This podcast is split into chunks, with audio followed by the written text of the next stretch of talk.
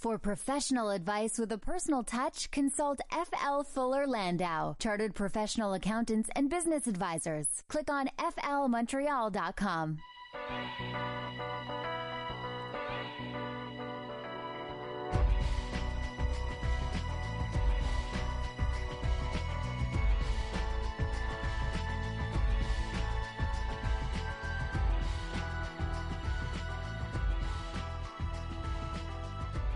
I guess the question then becomes how much do you stay in touch? How much do you bombard? Because between social media and e newsletters, there's got to be a limit. I know there's no magic number, but it just just be mindful of it as you measure the stats, I guess. And I and I'm I'm talking to you, Dan. You're you know you're the maven at it, at it but but really w- watch the stats and and you don't want to tick people off. No, and on social media as well. Don't bug people too much on social media anymore. You know, posting more than a couple times a day is kind of unheard of at this point, especially on Facebook.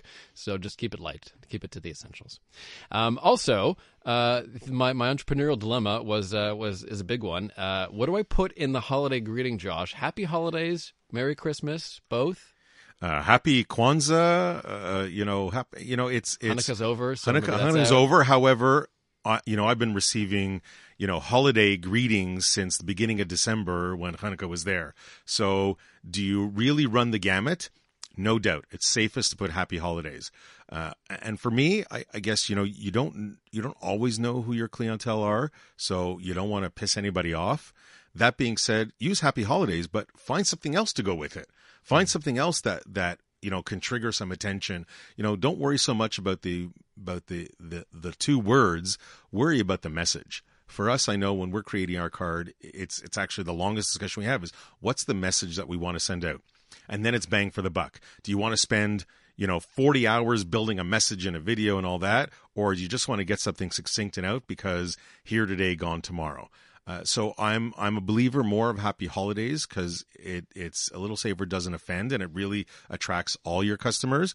But in addition to that, find something else that that can attract. Find something else that that is really geared towards people and not one sect of people. hmm Uh, I, I think I said Merry Christmas and Happy Holidays, but we'll have to debate that internally tomorrow. Um, Josh, uh, first a c- couple of quick notes. One of which is a follow up from last week. We're talking about uh, uh, the, the the trade dispute between Canada and China. Uh, Canada, uh, acting on a U.S. warrant, detained a executive from the telecom company Huawei, and now two Canadians have been detained in China, presumably as some sort of retaliation. Let's leave the politics aside and just talk about some of the business effects. And China is uh, is a lot of Chinese uh, people are boycotting uh, a, a landmark Canada Canadian brand, actually. And Canada Goose has definitely been targeted by the Chinese. That you know, Canada and the Chinese, and and I I've been there many times, and they love imported product. They have typically loved Canadian product in the past. Uh, they continue to do so.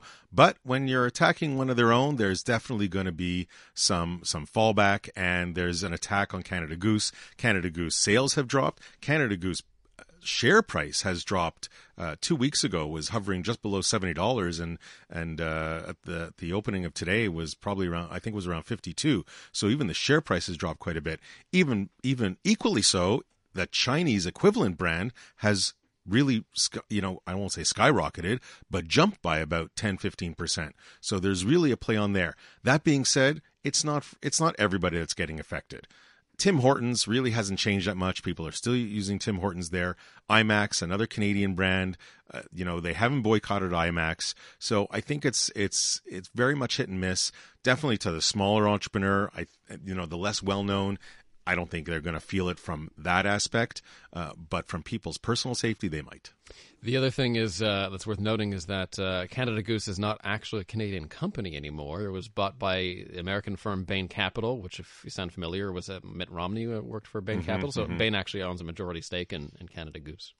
Yes, the question becomes it's it's North America at this point because it's Canada that Yeah. detained, but it's U.S. that you know that that decreed or said you know please detain them on our behalf. So call it a North American hit. RBC unveils their robo advisor. Uh, this is getting interesting. Um, talking to robots to buy financial products. This is not the first one. I know a couple of years ago we spoke uh, BMO, uh, you know, and, and Chris is shaking his head because he's in the IT world, and we'll come to him in a minute. We didn't give a microphone just yet, uh, but uh, but uh, you know, th- this is robo investing is this is not new on the block. It just happens to be newer for RBC that they piloted, they tested, they're coming out with it more full blown. And it really is just a lesser expensive alternative to investing. So for the for the I don't want to say less sophisticated people, but you know, people that really don't want to have that direct, uh, you know, those discussions with an investment advisor, don't want to pay the one plus percent in fees. They can cut their fees in half, and they can still let the AI take over. This is about AR. This is just one other artificial intelligence software that is coming to your neighborhood and right next to you. And robo investing because it's ETFs. They they as long as you give them a guideline, give the AI the the the um, the development the the uh, the, pro- the parameters. parameters. Thank you. The parameters. Then uh, then it'll go and do it. And the reality is, so much information online. I don't see why they couldn't. Finally, this is an important one uh, to consider for your website and for your social media going into 2019. The phenomenon of Splinternet. Tell us about that. Splinternet. Now, this is something I, you know I've really read recently, and and certainly with the China versus U.S you know you you definitely have these competing online solutions. You have uh, you know here you have your Googles and uh, and that of the world. There you have your your your uh, um, Taobao, you have your you have your Weibo, you have your just there's the equivalent online, whether it's search engine, whether it's uh, Youku for YouTube equivalent there, whatever it is. There's there's WeChat, of course. WeChat is is very big in China, and it's competing with US. So the question is is your brand that you have on Google that you have on Amazon that you have on whatever other US based software app that doesn't necessarily hit the entire world anymore. That hits uh, okay, maybe more than half the world, so that's great, but it doesn't hit the full world. So if you're really going after a global aspect and you want to hit the Asian population, certainly China, then you have to consider other platforms. By the way, Google Plus, you heard the news there. Uh, that's going to be shut down. That's Google's uh, unsuccessful social network that we all kind of we all have to fill out the profiles just to do it, kind of thing. Uh, but they're going to shut that down in the coming months. By the way, so that's uh, they're also looking well. they're also looking to do a slightly censored version for China called uh, Google Dragonfly, and I don't know if that's really going to fly either. All right, coming up, we're going to talk to Chris from CDMS and talk about some IT and lots more issues. Plus, we'll talk about family businesses and transitioning your family business with FL's Michael Newton later in the program.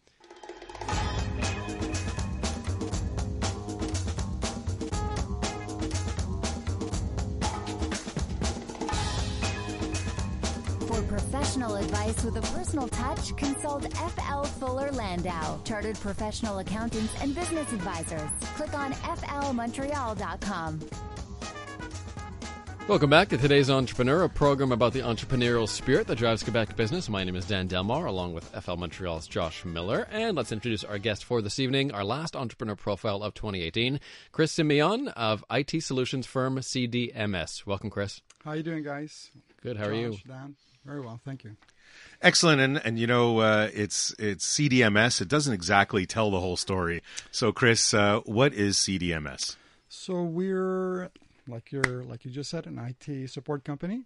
Um, we work with companies that have IT departments already, and we complement those companies. So we we add we add support to what they have already. And for companies that don't have any IT support, then we become their IT support company. So they come to us for everything. Now, when did you when did you start this? Uh, 22 years ago now, 1997. So when I first started, it was actually not what what I have today. It was not a was not intentional to be a company. I actually started this as a as a consultant. I just I saw a need in the market where um, where there was there was very very little support or, or companies were not doing the proper support as far as I was concerned. And I said, you know what, I'm going to throw my hat in, in, the race and see and see what I can do. But honestly, it was just one one man show, going out there and, and supporting companies. So you were working elsewhere before. I was, I was working elsewhere and not satisfied. So you said, you know what, I, I if if I can, don't believe in the company I'm working for, it doesn't matter who it was back then. Then I want to create a service that I can be proud of And the funny thing is, I did believe in the company I was working for. Um, it was actually a software manufacturer. And the problem that I had is we were selling software to companies worth millions of dollars, but there really was no real support for this for this product. And so we had resellers, we had people that trained, but nobody knew it like we knew it. And it, funny enough, I went to my boss at the time and I said, I think we should do this. I think we should support customers that we're selling them these products and and nobody's really supporting them. And I'm talking huge companies here. Um, and he said, no. He said, you know what? Just keep doing what you're doing. You're doing great. And thank you. And so I made a decision to go out there and help these people. I mean, so it was, it was a, a, void in the market and said, you know what? Let me just go. Yeah. Now, were you were you concerned like a family side this was this is definitely a, a kind of a jump into the pond a jump into the lake leap leap of faith if you will absolutely so uh, when you said family side that's funny because at the time i had two very young kids uh, we had made the decision for my wife to stay home at the time so here i am i'm kind of leaping into the void i don't know what to expect uh, although i did know a lot of people in the industry um, if i failed i mean failure was not an option failure was not an option um, but honestly, I never expected a business to start from that. I, I thought I was going to be doing consulting work forever. Right? Were you busy from day one? From day one, from day one, I didn't stop. It was all over all over North America, um, and people, like I said, people knew me. It was a product that was very specialized, so people knew me across North America. This is before the internet took off. This is before a lot of this stuff. Um, and the only and the reason I actually started a business is because of an insurance, my insurance broker he calls me up and says, um, "We'd like to sell you some um, some disability insurance." And I said, "Disability insurance? Why are you selling disability?" Well, you're a one man show. I mean, uh, what happens if you get hurt? What happens if you get hurt? So I said, you know what? Something clicked in my head, and I made a decision. And the decision was not to buy more insurance, was to build a business. And so I went 100 miles an hour. I was working, God knows how many hours a day um, until I was able to hire the first guy, and then the second guy, and then the third guy. So, so now that your your your decision is validated, that you yes. know there's a market out there, yep. was it very quick at that point to hire your first one two people? Like, is this in your first few months, first year, or beyond? Within within the first year. So, the way I I what I wanted to do, and again, this is I my background is a technical background. It's not a business background, so I wasn't going through this with a business plan saying I'm going to do this and I'm going to do that. The, the the thing I wanted to do is protect the people I was hiring. So when I was hiring people, I, I had to make sure that I had their salaries. I had to make sure that I'm not pulling them out of a job that they're getting paid for already, and within a few months they're they were going under, right? So I wanted to make sure I had their salary. So it took me a little bit longer. It took me probably seven or eight months to hire my first guy. After the first one, within a month I hired a second. Within three months I hired a fourth, and we go from there. When it comes to uh, the the era going back two decades, how how disorganized were some of the companies you were working with? I mean, there you're, you're pre a lot of any IT systems, pre email, pre all of that. Very very disorganized, very disorganized, and you know it's funny. Twenty years later, um, so we have a lot of bells and whistles today, and it's everything is easier supposedly, and everything's cooler, and depending on the size of the company, you still see that. You still see kind of the same stuff I was seeing 20 years ago, where they have basically the same needs. Now, you you grew fairly rapidly. How many people are you today? So today we are 50 in the company. Uh, I went as high as 150 at one point. No, and and we're going to come to that story because I know part of the story is you sold and then you bought it back. Yep. But we're not there yet. Okay. Uh, I, I, I have so many questions on that, but I, I kind of want to lead up to it. In the meantime, as you're as you're building your your business and as you're adding people where where are you finding these technical people? And they also have to be able to interact. It's not always easy to find forgive me but to find the IT specialists that also have some interpersonal skills. Um it's not. And for me it was believe it or not, the interpersonal skills were almost more important than the technical skills. So um, I can teach somebody technical. I had a very good background technically. Um, finding the the people that had the same, I'm going to call it the same value system as myself. So for me, the customers wanted me, and I and and I started day one, and I was running. My feet never touched the ground. Is because the customer knew that I was never never going to let them down. I was going to work as many hours as it took to to get a problem solved, and that's actually what I did. I was a problem solver, right? Um, and the people that I was I was looking for after that were all people that had the same value system. If I if they were working in an account, um, they were going to do whatever they need to do for a customer to get that done. And to this day, that's still my my value system. When I hire people, that's the first thing I look for. And then second thing is technical, and then and then everything else after that. You mentioned earlier the the kind of the the rift or the difference between being a technician versus a, a business person. Mm-hmm. When you're a technician, people rely on you. Yep. As a business person, you know they can't just rely on you. Yep. When did you kind of come to that realization and and and I guess empower your people to really I don't want to say be the business owner, but take charge of those customers? Um, so the the folks that I hired uh, took care of the customers, but in reality, if I look at my business over the last 22 years, there's actually two versions of my business. So if I if I look at what I started, um, I had very good people, very smart people, uh, but ultimately, I'm an entrepreneur, and so control, control, control, control, control. I mean, it was always me. It was always I was always at the center. I needed to talk to all the customers. I needed to make all the decisions, uh, whether it be accounting, whether it be whatever. Um, so um, version one, I'm going to call it version one of my business until I sold, and you want to talk about that later. Um, it was it was it, there was very little empowerment. In fact, I would be involved in everything. I mean, I would let them do their thing. I would start the process. I would Short say, leash, "Go do short leash. It was a short leash. I would let them do this, and but I was always there, always asking, always checking, always. So Do you find it tough to convince clients that they need a certain technical uh, program that they may not be familiar with, especially in the security front? That I find is a tough conversation to have sometimes. It is, and it's and it's it's the it's the training. It's the training for the customer, right? They have to. So it depends on the size of the customer. So if you're talking uh, a very very large customer, that's not the case. They they have they have their staff and they do their research and they know what they're what they're looking for. But as you start going, you know, uh, to smaller and smaller customers. Um, it's it's harder to to do that and it's expensive that's not it's not just the so we were talking about security before it's not just the fact that you're you're trying to teach them about something or explain to them that there's a danger in what the way they're doing things it's expensive so you can go in and you know a box and a piece of software can cost $20,000 so 20,000 for you know a large corporation is nothing but as you get into the smaller businesses Now you were referring to version one before you're referring to version two. Yeah. Now what? Now I now I happen to know a little bit of the story behind the scenes. Yes. Um, you ended up selling your business at one point, or most of your business. Yep. Were you looking? Were you, were you just quickly? Were you were you looking to sell? Was that an active search? No. So what when I started the business, um, the the most of my business, I would say 95% of my business was actually out of the U.S. So we were doing so like today, we're doing service desk or help desk. Uh, we're doing server support. We're doing uh, you know uh, you know supporting again end users, right? And we we had major contracts out of the U.S. Uh, when I started, and the company was growing, and like I said a few minutes ago, the company went as high as 150 people. Uh, it was it was great. The U.S. dollar was where where uh, close to where it is today, so, and actually even even even higher.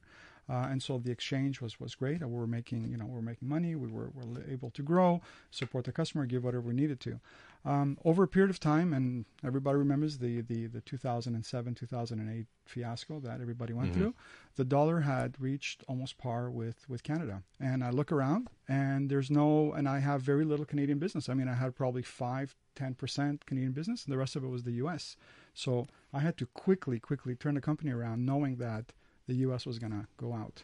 We we have to get more on that story. Uh, this has only happened a couple of times in, in the ten years we've been profiling entrepreneurs. But uh, but wh- why an entrepreneur sells a business and then buys it back later? So more on that with Chris Symeon of CDMS on the way.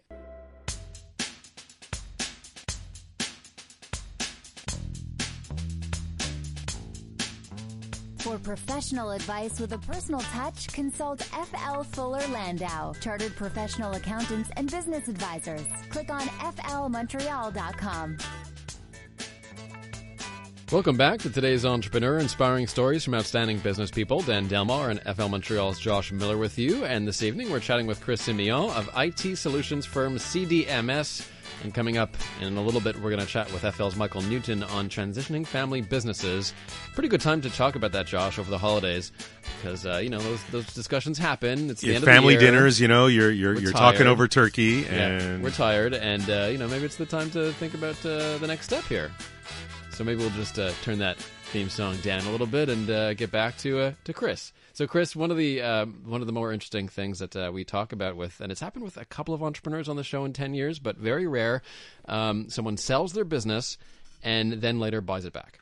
So you we and we were chatting just before the news.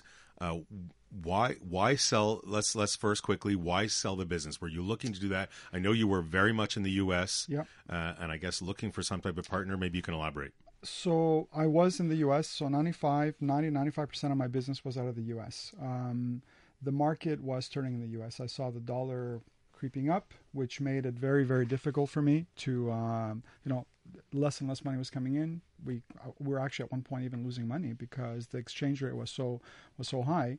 Um, I needed a partner, and I needed somebody that can quickly open up the Canadian market for me. So I needed something that complemented what I did. So not in the same business as me. I didn't. I wasn't looking for somebody to buy the company that was going to come in and and decimate it and say, look, yeah, I'm tear it to shreds and change That's it it. all up. Yeah. I, I was looking for somebody, and in fact, I found a company that what what their business was. They were building uh, PCs. They were building servers and PCs. So they were a white box company, if you want, uh, selling mostly to government and municipalities. And they had no services. So I said, perfect. I'm going to work with these people. I'm going to add what we're doing. I, I actually sold 75% of the business and not 100%. So I kept 25% of that. And you remained active, Uh, And I remained active but in not in control. But not in control. So you didn't you couldn't you couldn't feed that control freak No, nature that you were talking I, about. I could not feed the control feed the, the I could not do that. Plus, um, he he pushed me in directions that I nec- I didn't necessarily want to go. But again, this is no longer majority business of mine, so I had no choice to go down that road. Within a few months, um, so they worked a lot with the government, and if you guys remember 2007, 2008, even the government wasn't buying anything anymore. So they lost a ton of money. I'm talking now 40, 50 million dollars, um, which it down i mean it spiraled at that point the company was was looking to how did they get out uh, they were they owed money to the bank and the whole bit and just near the end just when i saw that everything was going to just go out and they were going to take down cdms with it uh, i made an offer to the guy and they accepted and and you bought it back. i bought it back so within from the time that you sold to the time you bought it back, how long was that? less than a year Now, here's the bigger question. From the time you bought it back, Yeah. that you had to rebuild, because you probably had to rebuild some of the to name and some of that. How long did it take you to rebuild? I would say within the first three years of buying it back, uh, it was it was very difficult. So understand when I lost a U.S. customer base, um, more than hundred people, I had to let go more than hundred and thirty people actually. So that was that was very difficult, and that was during the transition. So the, the other company had had CDMS at the time. We lost the contract. We actually we bid for it, but the, the price was too high for the U.S. customer, and and so here we find ourselves where we're now down to a skeleton crew, right? We're down to 20 people. Um, we sacrificed. Uh, honestly, I have very, very good people, and some of them are still with me. They've been with me for 20, 20 years. Um, and we each took, we did what we needed to do. And on my case, I took a salary cut. I completely took out my salary for, for three years uh, to allow the company Talk about family sacrifice. you're you got to do what you got to do at the end of the day these especially the people are so the, we're talking about version 1 version 2 so version 2 of the company the biggest difference is the first one was mine the second one was theirs the second time I bought back the company was not for me because I could have I could have walked away. I had sold my business. I could have. When you say away. theirs, you mean for your team, for, the, team, employees for that the stayed. employees that stayed. Absolutely. So, version two of the company is them now building the company and me basically guiding them and saying, "No, we're not going to do it like this. Take me back to the moment when you decided to, to buy it back. I mean, were you did were you planning on retiring? Were you on a beach sipping a pina colada somewhere, and you had to say, oh, "I have to get back to Montreal now"? Or It was actually was I actually had to have a discussion with these people and say, look, if I do this, uh, I'm doing it for you. Are we in? Are we going to do this? And I, I was too young to retire, to be fair, um, and it was my baby. I mean, I started this, I saw it grow to this to this beautiful thing, and watch it almost uh, go completely under. And but I believed in it. I mean, we had we still had customers, some customers in Montreal that believed in us. Uh, these people are are focused. I mean, that they they they they bleed service.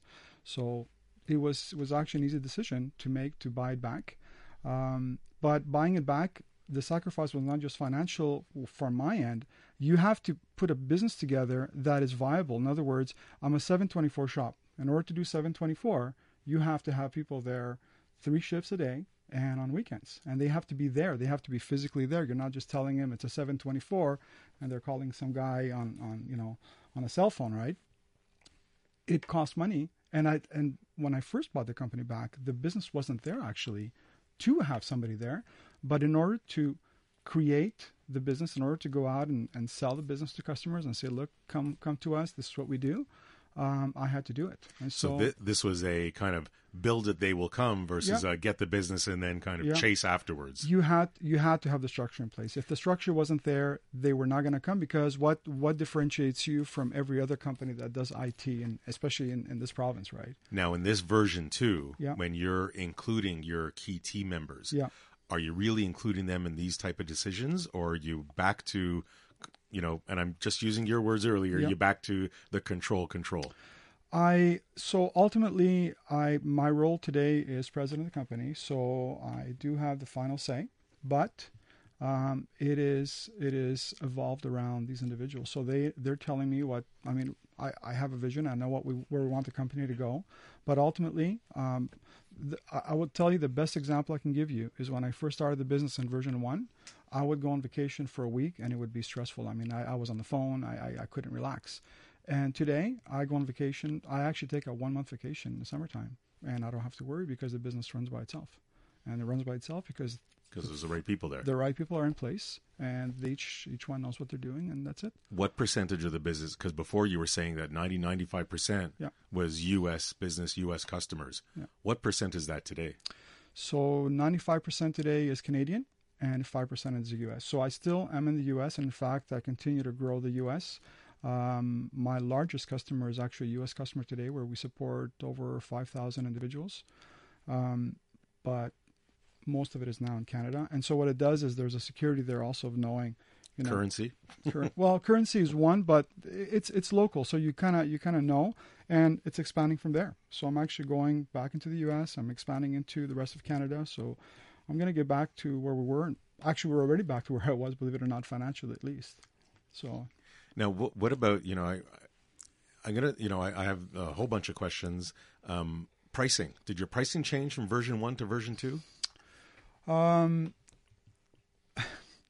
You know, and I know version one is the pre-sale, and you're you know you're you're controlling, and you're you're having these great you know U.S. Uh, clients. Yeah. Now you're more Canadian, Yeah. uh, so it's Canadian dollars, not U.S. So It there's is. less fluctuation. is. It is. Uh, how much does pricing come into play? How often do you look at it, uh, compare it to your competition?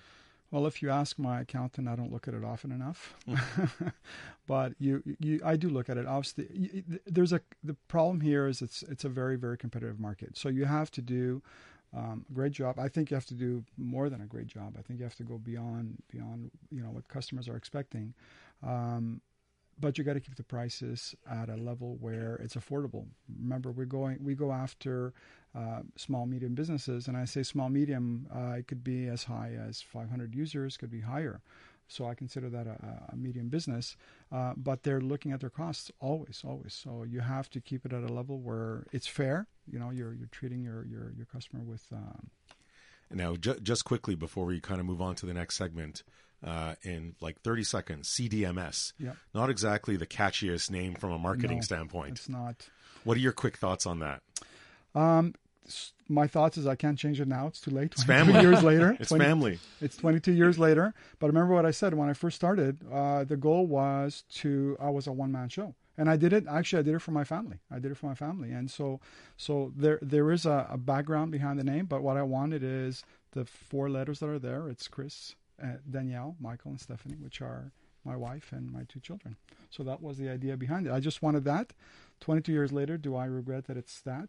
Yeah, a little bit, but it's still it's my family, and in, in fact, the people that are there with me today are my family. So That's great. And the service, of course, speak volumes. And the service speaks volumes. Absolutely. So, uh, and it's a it's a it's a great way just to end this segment because we're talking about family, and I know we're going to move on to the next topic with with Michael Newton and talk about transition and whether it's family transition or whether it's moving on. I know we spoke with Chris about selling to a third party, so when we come back, uh, we'll explore a lot of that. So that and Chris Symeon's one piece of advice for today's entrepreneur is on the way.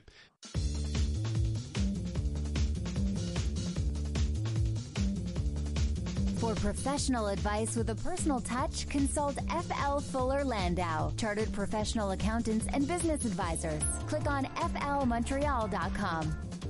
Welcome back to today's Entrepreneur, presented by FL Montreal, a program about the entrepreneurial spirit that drives Quebec business. Dan Delmar and FL Montreal's Josh Miller with you, and we have Chris Symeon of IT solutions firm CDMS. His one piece of advice for today's entrepreneur is on the way. But we welcome back Michael Newton, of course, of FL as well, uh, to hear uh, to talk about uh, transitioning family businesses. Welcome back, Mike. Hey Dan, how you doing? Good. How are you? And, and when he's not filling in and co-hosting, you know, he's he's here as a as an expert in other areas. Yeah. And uh, Mike, you know, we were, were listening, and you you were piping in as as Chris was recounting his his story about selling to uh, selling his his business and then kind of buying it back after. There must have been a ton of thoughts going through your head. Certainly uh, on, on from the U.S. side of things, certainly where the dollar is. Um, what would you what would you like to share? What's popping out of your head right we, now? We don't have enough time to run through everything. I think. I mean, I, I look at it and you see, you know, so many times where larger businesses or public companies have come in to buy a Canadian business, U.S. You know, U.S. businesses come in to buy Canadian. I have a very hard time hitting the marketplace and maintaining the service levels, like Chris was talking about, and kind of driving it into the ground. Um, we're starting to see again a lot of flurry. We've had for a while a flurry of M and A activity, uh, which is great. Uh, though it also makes me worry that we're coming to the end of a business cycle. We usually start to see a lot of this when companies are trying to to, to create synergistic uh, environments and are looking to bolster revenue, uh, you know, in, in certain environments. So it, it leaves me a little bit worried. Uh, I think the big concern on a family business transition is when you're coming to a cycle, like come to the end of a cycle where we are right now, valuations are very high. And, and, and if you're comparing to the opportunity to sell to a U.S. buyer, who in many cases multiples will range seven, eight, in some cases get as high as 12, which you won't see in Canada. You'll see 5 to 7s, 4 to 7s in Canada. And, and, and what it means is if you're going to transition your business to a family member, it's a huge, huge decision. One, uh, obviously, is the next member in the family capable of doing this? Two, you're doing this in a, in a market that's very high, so the value of being transitioned to the family member is at a very high value. And three, probably more importantly, you could be leave, leaving a huge amount of money on the table if you're going to sell to a third party. So, you know, you have to sit back and look and say, is this about perpetuity and legacy or is this about money? And, you know, unfortunately, we've watched many multi uh, generational families fall apart and it would have been cheaper for the kids to stay home and get a salary from the family as opposed to uh, to keep it going. Well, then th- therein lies the question. You know, do families talk it out, or do the patriarch matriarchs that really understand the market and the business say, you know what, kids, uh, yeah, there's a shot, but you know what, it might be in your best interest for us to just get a much higher price elsewhere and go find something else to do you know, it, it, definitely is an issue. Uh, I think you're going to have, you know, from A to Z when it comes to, to, to, looking at that type of environment within the family business. You're going to have the control freak who's, you know, ultimately at the end of the day going to make the decision and uh, whoever's around. You're looking in the mirror, right? I was looking in the mirror, but uh, this time I was looking to my right, who uh, is Chris. So he apparently he was a self-professed control freak, but was was was. That's what was. I said. Was a self-professed control freak. Um, and I and I think what you have to do, and I, and I think you owe it to the family, is to look at what the opportunities are. If you can go out and find a business that is going to give you an 8, 10, 12 multiple, uh, and you know you're going to transition it down, how much upside is left? Uh, is that family member going to take in order to actually ever re- reach that kind of dollars? And I think those are the things you have to put on the table. Uh, it's a lot of money. What if the succession plan is ready, but the successor isn't? You know, if you have like Buster Bluth, who's in his sixth year of college or something, and he'll get there, but he's not quite there yet. What kind of solutions do you have for that kind of scenario? Well, if he's still hanging around Animal House and uh, Blutarsky, I don't think you're going to have much of a transition program. But uh, you know what? It, it, it's very difficult. I mean, the family members, uh, you know, life happens while we're making plans, right? And and, and even if you know, uh, little Johnny or little Sarah's coming out of university and is supposed to be taking over uh, the likelihood that they're going to drop out of school, uh, sorry, jump out of school and, and, and create that environment is, is almost nil in most cases. So, you know, your strategic plan of, of where you're going to go with a family member, it's a long, arduous decision. Uh, in many cases, it's easier to sell, pay the tax, take home your huge amount of money, and move on. You will hear some parents say, I don't know what my kids are going to do if they don't have the family business. This has been everybody's lifestyle.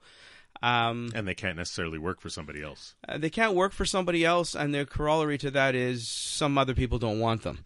You know, and and we've seen a lot of times where the next generation just can't, you know, will work at another job uh, because they're spoiled rotten and it's very very difficult. It's a hard it's a hard game to play. And I would tell anybody who's going to that market if you've got a huge opportunity to sell, I think you seriously have to look at what those dollars are.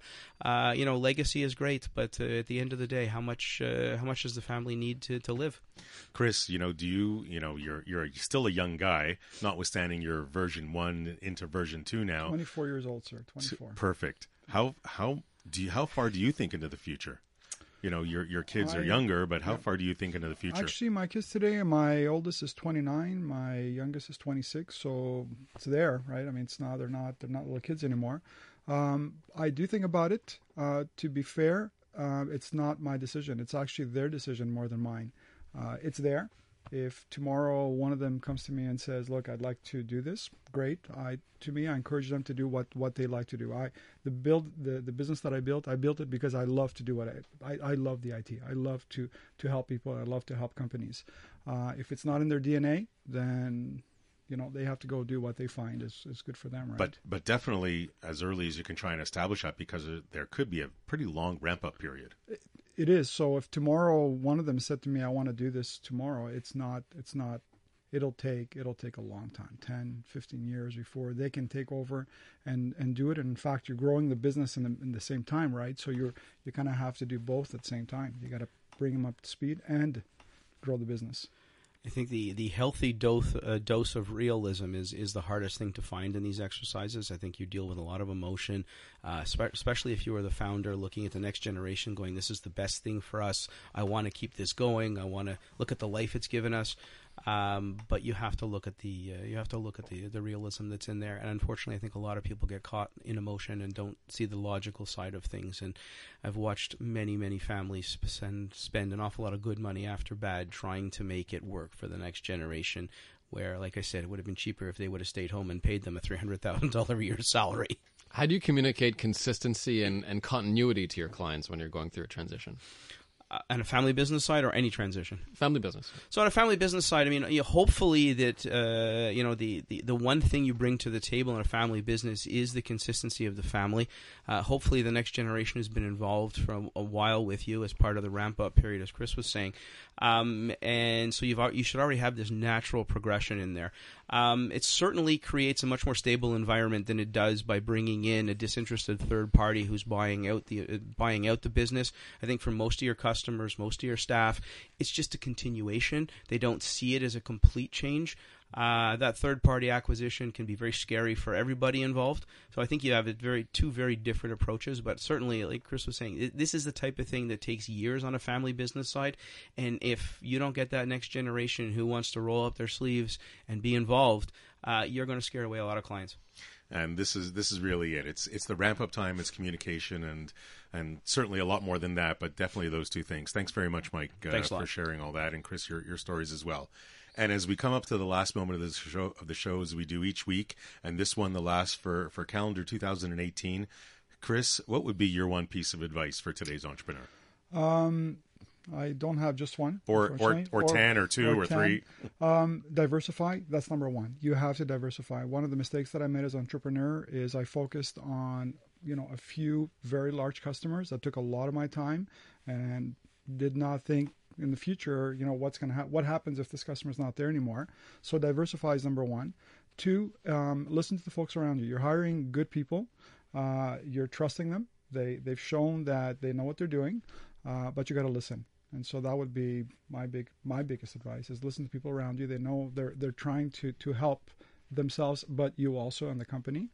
Um, those are I would say the two. And make sure at home that you have a good communication where they're not where you're you're they know that you're working 24 hours a day and there's somebody there to support you when you get home. So no, that's great. So, support is huge, and you know, Dan, my quick takeaway is yes, you can you can be the controlling shareholder, you can be a, a control freak, and you know, Lord knows that you know I have my moments like like some of you guys, but if you can be open minded as well, there's some fantastic ideas, some great people around. Listen and engage them. Chris Symeon of CDMS, thanks so much for stopping by this evening. Thank you, guys. Thanks for having me. And Michael Newton, thanks as well for your Thanks. advice. Happy holidays, we'll everyone. See you Thank in you the new much. year. And Happy Josh, holidays. There it is again. Happy holidays, Merry Christmas uh, on all of them. Whatever you're celebrating, uh, enjoy it. And Josh, we'll see you back here on the 21st. Now, on the 21st, it's our contest winner. That's right. It is, and uh, and we'll uh, we'll reveal it a, uh, at a little later date. A little later, okay. Yeah. It's it's someone who's familiar to CJAD's audience, and uh, she knows what she's talking about when it comes to human resources. Let's leave it at that. Today's Entrepreneur on CJAD 800. Don't forget the community section at flmontreal.com where you can listen to 10 years worth of programs. Have a great holiday season, and we'll see you in the new year. Good night.